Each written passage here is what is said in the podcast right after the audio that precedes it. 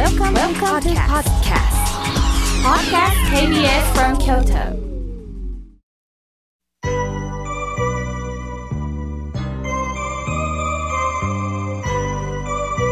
さあ、えーここからは皆様方からおはがき、そしてメールをたくさんいただきましたので、紹介をさせていただきます。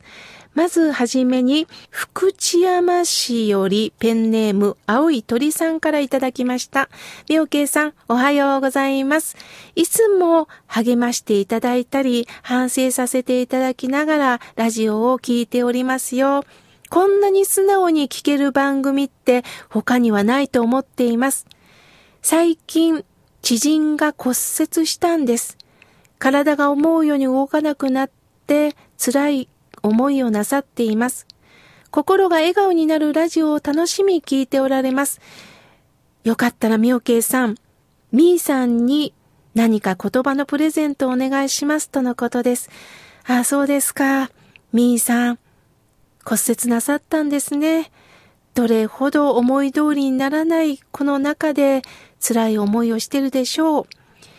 すると骨折したことによって私は何によって支えてもらってたのかが痛いほど分かったんではないでしょうか。どうか焦らず、じわじわとまた骨が戻って体が回復する時期を待ちましょう。大地を見てください。大地は一生懸命生きてるあなただけではなくって、横になったりドーンと座っているあなたも支えてくれます。そうかそうか。こうして大地が私を支えてくれる。最後の最後までずっと支えてくれる。このことを知りましょう。どうか焦らず回復を念じております。続いての方です。えー彦根市の恵子さんよりいただきました。えー番組を拝聴して6ヶ月になります。平日は仕事のため、えー聞けませんが、この番組は必ず聞いておりますよ。えーゆったりとした気持ちで本当に楽しみです。私も還暦です。人生を振り返ることもあります。お寺の参拝も多くなってきました。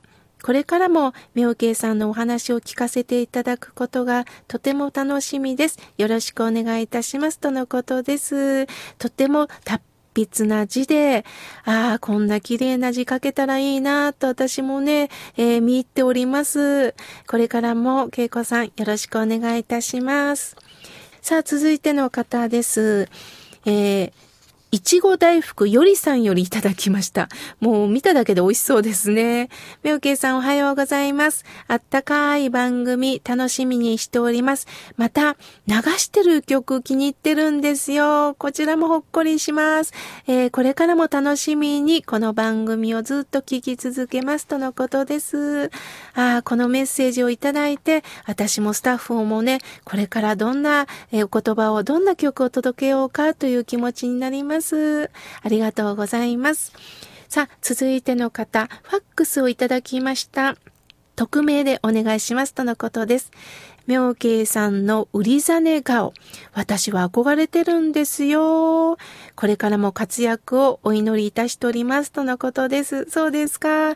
まあ私もね、あの、顔はまあ卵型で、髪の毛もね、アップすると似合うという顔だと言われております。だからまあ着物顔かなとも思っております。ありがとうございます。続いての方です。えー亀岡市の和美さんよりいただきました。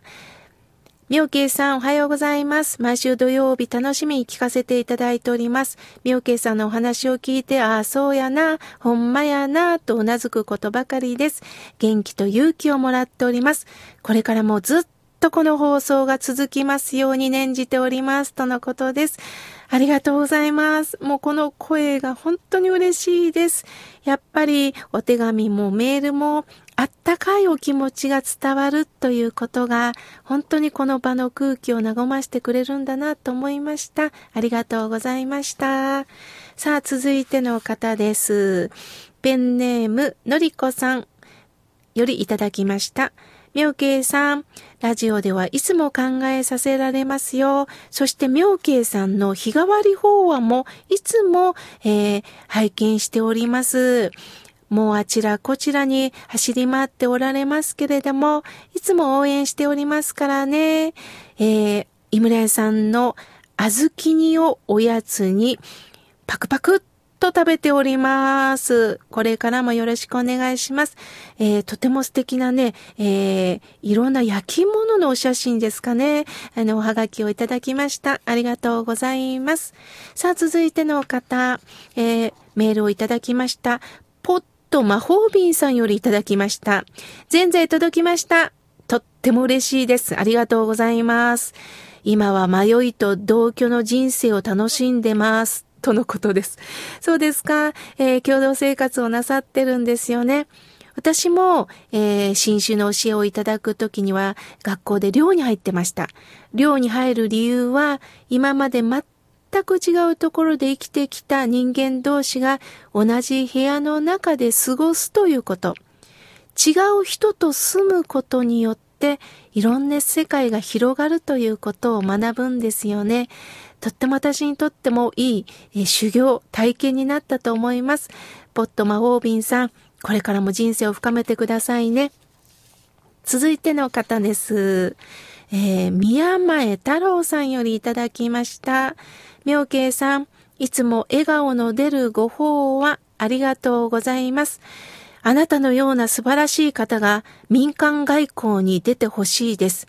そしていろんな方、えー、お国の大統領にも一言言ってほしいです。とのことです？いやいやいや、私みたいなものは、あの、まだ物を申すような存在ではありませんけれども、でも、一つだけ思うことは、どんな方も必ず向き合ったら分かり合えると思っております。そのためには、まず笑顔で、こんにちは。そこから硬い心が和らいでくるんではないかなと思っております。世の中捨てたもんではありません。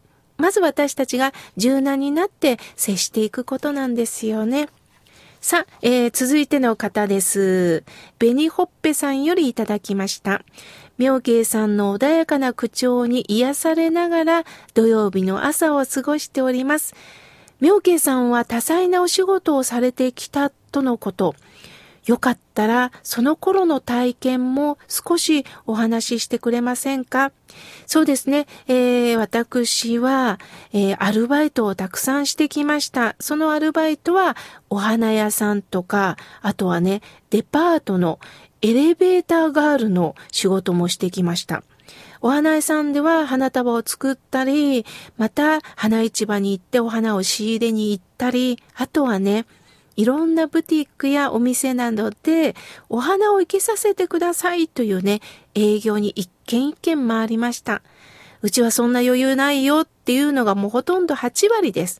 中には、じゃああなた、この値段で倍ぐらいの価値を見出すようなお花を生けてって言われて、あの、ウィンドウに生けさせてもらったことがあります。その中で、じゃあよろしくね、契約書と言ってくれた時には、嬉しかったですね。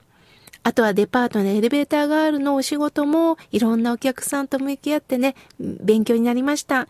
その他ね、あの、まだまださせていただきましたが、また改めてこのラジオでもお話ししたいと思います。たくさんのメッセージを本当にありがとうございました。また次回ご紹介させていただきます。